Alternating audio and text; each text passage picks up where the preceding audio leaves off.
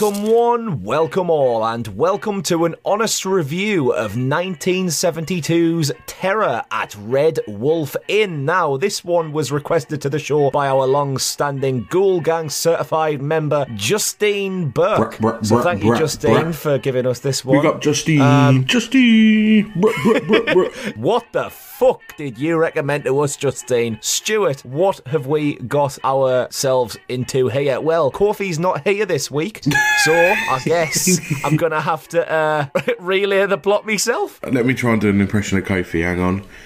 So, this girl gets a letter saying she's won a competition and.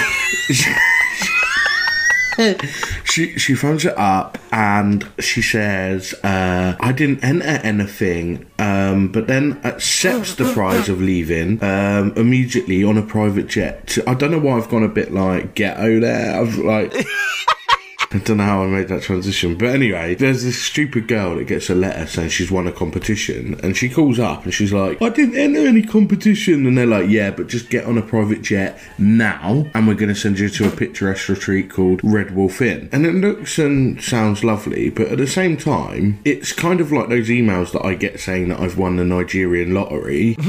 and I don't respond being like, But I didn't buy a ticket. But anyway, great. Here's my bank account details. I didn't buy the ticket, so it's obviously a scam. I, I guess there's always some Doris or Regina out there in this case that falls for this shit. That's her name in the film. It's Regina, isn't it? It is, it is. There's, there's always some fucking Regina out there that falls for this shit. The only question she actually decides to ask is, will there be boys there? Got a priority straight. The whole like thing with this film is that the Red Wolf Inn is owned by a family of cannibals, and they're like luring people in This film just started off shit. It wound me up. It started off shit and it continued. Oh god, Regina. At the start of the film, we're introduced to this character who we're supposed to get on board with and care for them for this film, and she's riding a bike down fucking stairs in public with a Mars bar hanging out her gob. You never done that? Only twice. I don't want to say it again. but like, she's like, she wi- quote unquote wins this competition and decides to like just she like lives in like a block of flats or something. And she just goes outside and goes, "I've won! I've won! Yay!" Just shouting to an empty block of flats. Like, what are you doing, It's like love? Top Boy, innit? It? She owns them flats. She's like Dushane. Leans over. Her, she leans over a balcony and she's just like, "Yeah, I own some house." This is one of the darkest films I have ever seen. It looks like it's filmed at night in the Antarctic with the electric off. Fucked. Wait, mate, they drive to the fucking inn. Regina gets picked up by some guy named John Smith. Ooh, how cryptic. And then they get to the inn, and you can see, like, the bottom of the letters of the word inn barely visible. And you can tell that, like, on set, they were quite clearly framing that shot up to be like, this is the grand reveal. You're going to see the sign for the fucking hotel or whatever it is. I know you've mentioned John Smith there. So obviously she gets greeted by baby John, even though he's clearly 25 years old.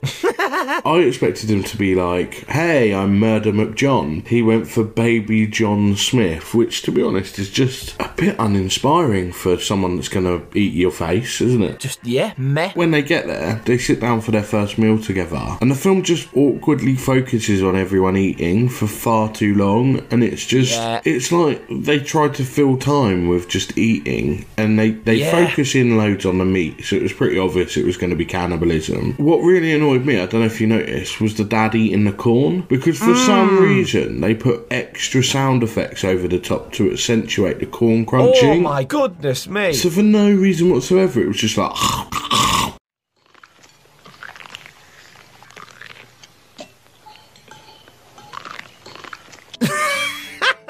There was no need for it. It was just so pointless. That whole section just was like five minutes long at the start of the film of just people eating dinner. There was just no need for it. like the grandparents who own the inn are like, oh, you need to get your dinner. It's important that you eat. You must have some food. And like, there's about four scenes where it's just a fucking banquet. We get it, you're trying to fatten them up, but like, it's just a bit silly.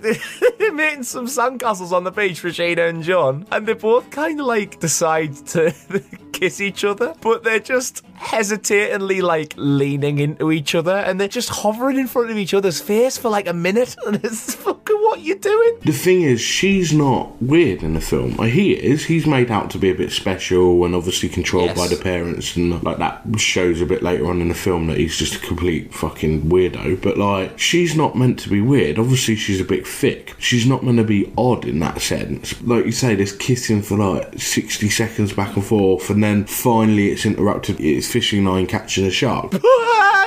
yes. What the fuck does he do? Picks it up by his tail, just smashes it off a rock. the beach. What the fuck? And then when it's when, then when he's done it, he gives it the old one two one two left right left right combo, doesn't he? Starts punching it Yeah. after he smacked it off the beach, and while he's smacking it off the beach, he's just shouting, "Shark! Shark!" And the best bit is she's just looking at him, and he finishes just fucking pummeling it, and then just looks at her and goes, "I think I love you," and just walks off. yeah. And but but the the bit that I enjoyed the most is she obviously decides, well, I'm going to bury the body of this shark, but instead of digging a hole, she just leaves it on the top of the sand and just tries to flick a few handfuls of sand on the top of it. She's just undigging the sand. She, that was, um, to be fair, it was the only bit of the film I enjoyed. Well, then later he punches a fucking dog as well. And Regina gets attacked by a dog, which he then kills with an axe before punching it. There's fucking a bit of the dinner table. Like Regina's like the only person left now. Like she's forced to eat a bit of human flesh and stuff. The grandma implies that they're going to kill Regina. She's next on the menu. But by this point, because of the kissing and the shark battering, John has a bit of a soft spot for Regina. So he just starts flipping out like, no, she's mine, mine, mine, mine. like the seagulls are Finding Nemo. Yeah, I was going to say, that's exactly what that is. Mine. Mine. Mine.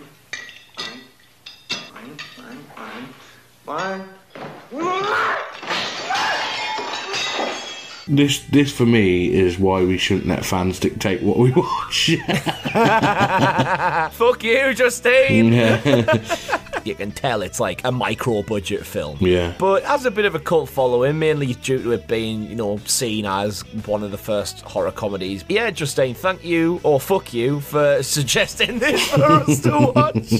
uh, and if you do want to watch it, it is fully available on YouTube. But other than that, that was our honest review of Terror at Red Wolf Inn. Uh, since this is now proof that we take fan requests from time to time, it's not going to be all the time. If you want to uh, suggest anything for the show, then throw it in the comments down below. And while you're on route to do that, slap the subscription button. Stu, you've been Stu, and yep. anything else to add? Sir? I've been I've been very depressed having to watch this film. So thank you, Justine. Just- I don't know what else to say. Don't say anything. Just end now. Let her think about what she's done. Actions and consequences, Justine. Let this be a lesson to you all.